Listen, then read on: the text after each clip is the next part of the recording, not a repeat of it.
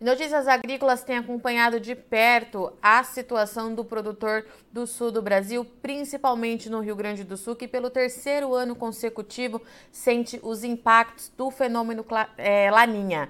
Tudo isso, é claro, resulta em perda na, na produtividade, principalmente na safra de grãos. É sobre isso que a gente vai falar agora, porque não choveu no mês de janeiro, pelo menos o que seria ideal para tentar uma, alguma recuperação ou aliviar as condições no estado gaúcho. Para conversar com a gente agora, então, eu convido o Felipe Reis. O Felipe ele é analista de safra da Earth Daily Agro e vai falar aqui com a gente, atualizar os dados, então, da consultoria. Felipe, seja muito bem-vindo mais uma vez.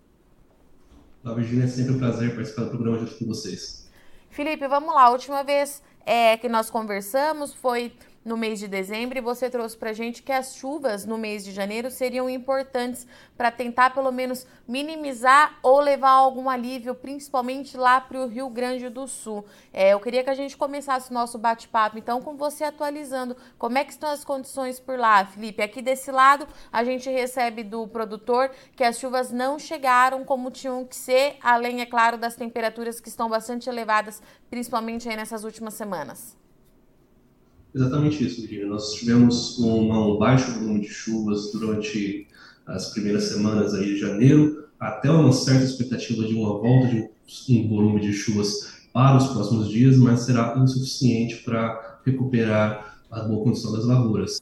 Nós temos uma umidade do solo que durante janeiro girou em torno de 30% a 50% abaixo da média, e isso manteve o estresse hídrico forte no estado. A nossa estimativa hoje de produção de soja para o Rio Grande do Sul está em 13 milhões de toneladas. Fazendo um comparativo com a Conab, eles estão estimando um pouco acima de 20 milhões de toneladas, então essas 7 milhões de toneladas é a grande diferença entre a nossa estimativa nacional e a estimativa nacional da Conab. Nós estamos estimando 150,7 milhões de toneladas de soja para o Brasil esse ano. Ainda assim, uma boa produção, muito decorrente da boa produção que nós devemos ter Mato Grosso, Mato Grosso do Sul, Goiás, podemos falar disso é, daqui a pouco, mas no Rio Grande do Sul, a quebra da safra já é uma realidade, a grande questão é o tamanho dessa quebra. Será que o, a Conab vai revisar 7 milhões de toneladas para baixo, 5, 4? Vamos aguardar as próximas semanas para ver o que a Conab vai trazer para a gente. Felipe, é, na nossa última conversa, essa quebra era estimada em 4 milhões de toneladas. Diante desse cenário sem chuva é, no mês de janeiro, a gente tem uma atualização, então? Exato. Nós estamos aí estimando 7 milhões abaixo do que a Conab hoje estima, certo? Uma quebra de 30% em relação à tendência dos últimos 15 anos. O que seria isso? Olhando para os últimos 15 anos, qual seria a produtividade esperada para esse ano? Se a gente fizesse comparativo, a produtividade está estimada 30% abaixo do que seria esperado, está estimada em 1,98 toneladas por hectare. Então, abaixo de 12 toneladas, mesmo que o volume de chuvas seja positivo daqui para frente, a produtividade irá ficar abaixo de 2,5 toneladas por hectare, o que já é uma quebra significante. A Conab hoje estima 3, acima de 3 toneladas por hectare, certamente eles devem trazer uma é, revisão significativa para o Rio Grande do Sul. E Felipe, tudo isso a gente falou até agora para a soja e para o milho. Quais são as condições? É, o cenário é tão preocupante quanto? É um pouco mais brando? O que, que a gente traz de atualização? Para o milho, primeira safra, o milho de verão, a situação é mais preocupante porque a colheita já está em andamento. Na verdade, mais de 25% do milho do Rio Grande do Sul já foi colhido. Ou seja, as perdas já estão consolidadas, já podemos falar em quebra de safra significativa. Já não é mais uma dúvida se será grande ou não a quebra, ela é grande, trouxe prejuízo para o produtor, não há muito o que fazer a não ser realmente colher o que pode ser colhido e aguardar para ver se vai ter uma recuperação para a soja ou não. Para o milho de primeira safra, então, nossa estimativa está em 4,2 milhões de toneladas para o Rio Grande do Sul, Conab estima em torno de 4,6, 4,7, mas ainda assim a própria Conab já estima uma queda, uma quebra de safra significante para o milho no estado. A grande questão normalmente ficou um pouco mais para a soja, mas para o milho a quebra já está consolidada. Felipe, quando a gente fala nos próximos dias, é, então, tem alguma previsão de chuva é, no radar para levar algum alívio para o produtor? Porque, além de tudo, as temperaturas muito elevadas nessa semana, aí, pelo menos desde segunda-feira, é, batendo a casa aí dos 40 graus, principalmente ali próximo da fronteira oeste, no Rio Grande do Sul. Tem alguma boa notícia para esse produtor, Felipe? Previsão de que haja algumas chuvas nos próximos dias, nesse fim de janeiro, início de, de fevereiro. As chuvas podem girar de 30 a 50 milímetros, dependendo da região. Vai trazer um certo alívio para a soja, mas não deve ser suficiente para mudar o cenário. O cenário de quebra de safra já está consolidado, a questão é o tamanho dessa quebra. A umidade do solo com as chuvas irá retornar para valores próximos à média, Certo? Hoje, lembrando, está em torno de 30%, 40% abaixo da média, então deve ter essa recuperação, será muito importante, mas vindo muito tarde, ou seja, a produtividade será baixa. E Felipe, quando a gente fala é, nas demais, nos demais estados produtores, né, o que, que a gente tem de atualização?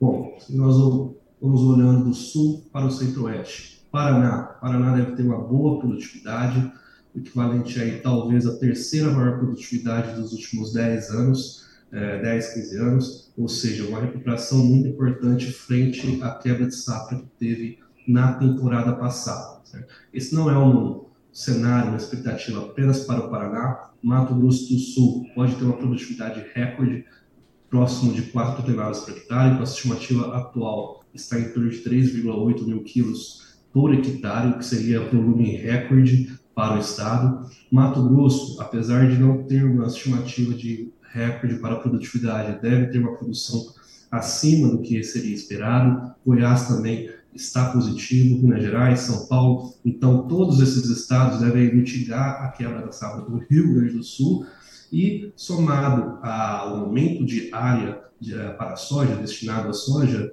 nós vamos ter um volume recorde de soja produzido no país nesse ano.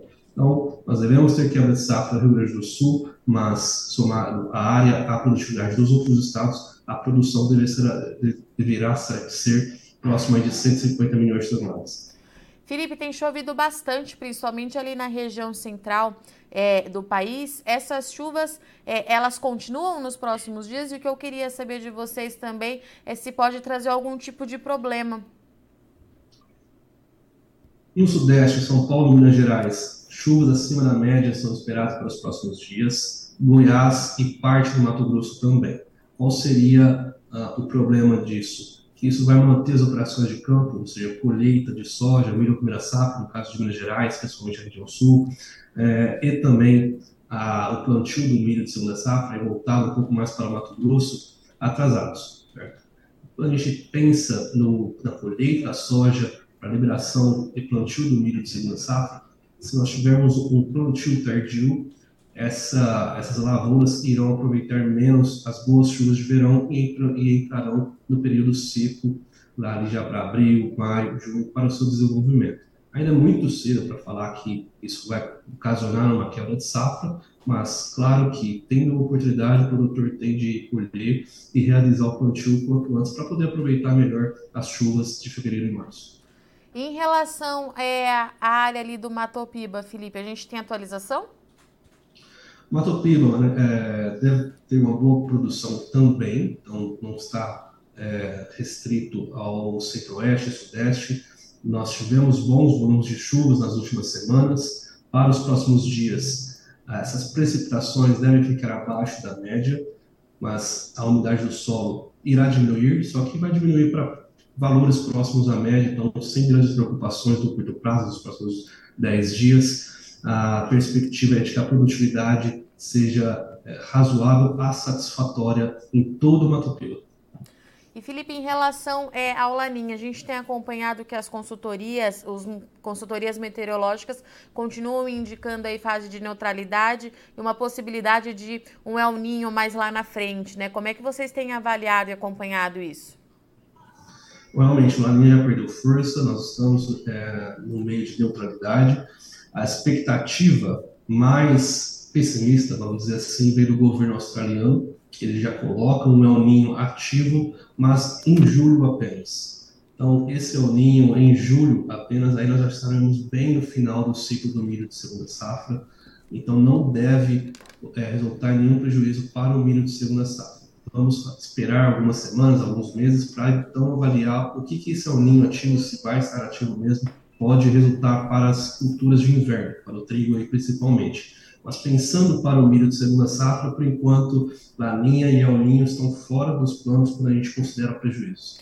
Felipe, daqui para frente, então, pelo menos nas próximas semanas, no que, que a gente precisa é, acompanhar muito de perto? O mercado já muito pressionado pelas questões é, da Argentina. Você já trouxe para a gente que o Rio Grande do Sul, a safra ela já é consolidada, a gente só, a perda de safra, perdão, já é consolidada. A gente só precisa entender o tamanho. Mas o que, que a gente precisa monitorar aí nas próximas semanas? Para o Brasil, nós temos que monitorar o ritmo das operações de campo, ou seja, colheita de soja e milho de primeira safra, e também plantio do milho de segunda safra. Será que o volume de chuvas vai permitir um bom andamento das operações de campo, ou será que vai manter é, historicamente atrasado? Então, essa é a situação do Brasil. E, com exceção do Rio Grande do Sul, nós temos que entender o tamanho da quebra de safra para a soja. Para a Argentina, aí já muda um pouco. A situação hoje está próximo do que a gente pode chamar catastrófica, porém já choveu bem nos últimos dias e a previsão são de chuvas entre 50% a 100% acima da média para uh, Córdoba, para Santa Fé, para Buenos Aires, com um modelo americano apontando chuvas para todo o cinturão agrícola do país, o que vai permitir uma recuperação das lavouras. Isso porque o tardio, o plantio, desculpa, tanto do milho quanto da soja foi tardio. Então, normalmente, quando eles já deveriam ter plantado 70%, 75% de soja e milho, eles tinham plantado abaixo de 25%. Ou seja, os produtores, vamos dizer que eles se prepararam para encarar o fenômeno Laninha.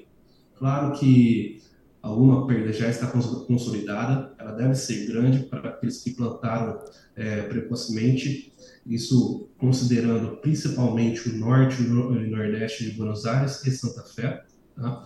A região de Córdoba pode ter uma boa recuperação, porque é onde tem chovido com maior frequência, mas ainda assim a estimativa de uma produção de soja abaixo de 40 milhões de toneladas, pelo menos por enquanto.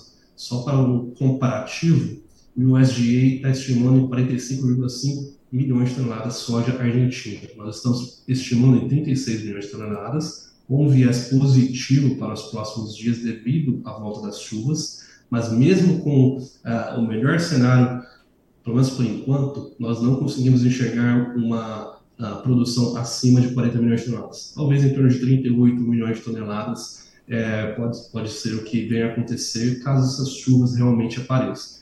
Então, se essas chuvas se confirmarem, a gente tem, na verdade, é, não resolve 100% do problema, mas paralisa o que os argentinos estão sentindo agora. É isso, Felipe? Leva um alívio é um, será um alívio muito grande para que os produtores não percam boa parte da sua produção. Né? Então, só revisando, estamos hoje estimando 36 milhões de toneladas. É, a estimativa, a expectativa é de que a gente aumente essa estimativa de produtividade devido ao aumento da umidade do solo, mas mesmo com essa revisão para cima, que será feita dentro dos próximos dias, nós devemos alcançar em torno de 36, 37, vamos imaginar um cenário mais otimista ainda, 38 milhões de toneladas. A Bolsa de Cereais já estima em 41 milhões de toneladas e já soltou uma nota falando que irá revisar para baixo. Então não há por que acreditar que a produção na Argentina será é, de 45 milhões de toneladas. Claro que o USDA soltou o relatório no início de janeiro, agora em fevereiro, avaliando toda a seca que nós tivemos em janeiro, altas temperaturas, assim como no Rio Grande do Sul, devem trazer essa, essa revisão para baixo certo? E também impactos para o milho. Milho a gente estima em torno de 45 milhões de toneladas para a Argentina, o USDA ainda acima de 50 milhões, então a gente deve ver uma revisão é, para baixo, tanto para a soja quanto para o milho no país vizinho.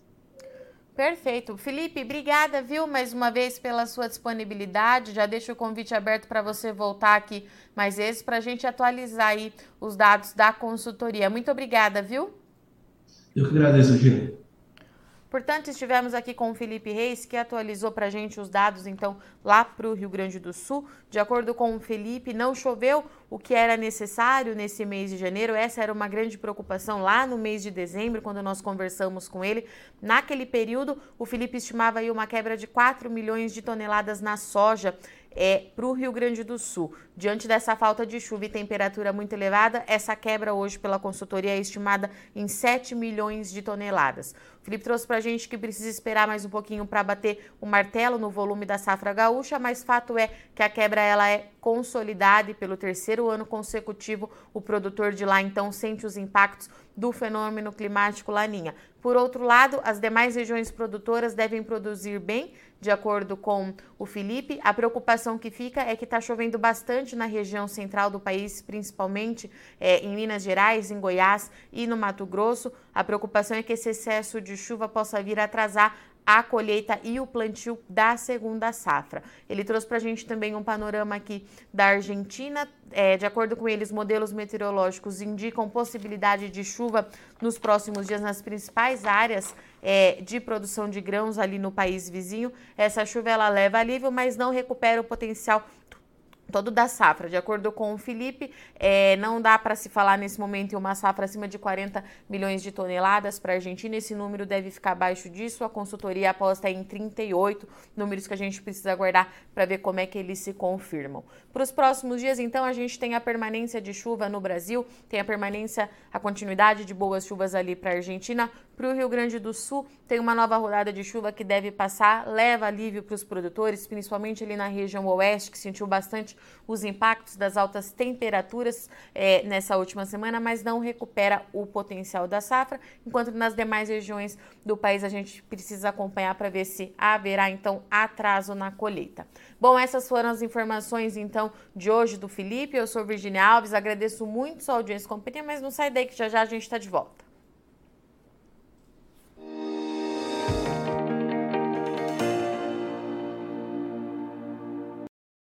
Participe das nossas mídias sociais no Facebook Notícias Agrícolas, no Instagram arroba Notícias Agrícolas e em nosso Twitter arroba Noteagri. E para assistir todos os vídeos, se inscreva no YouTube, na Twitch, no Notícias Agrícolas Oficial.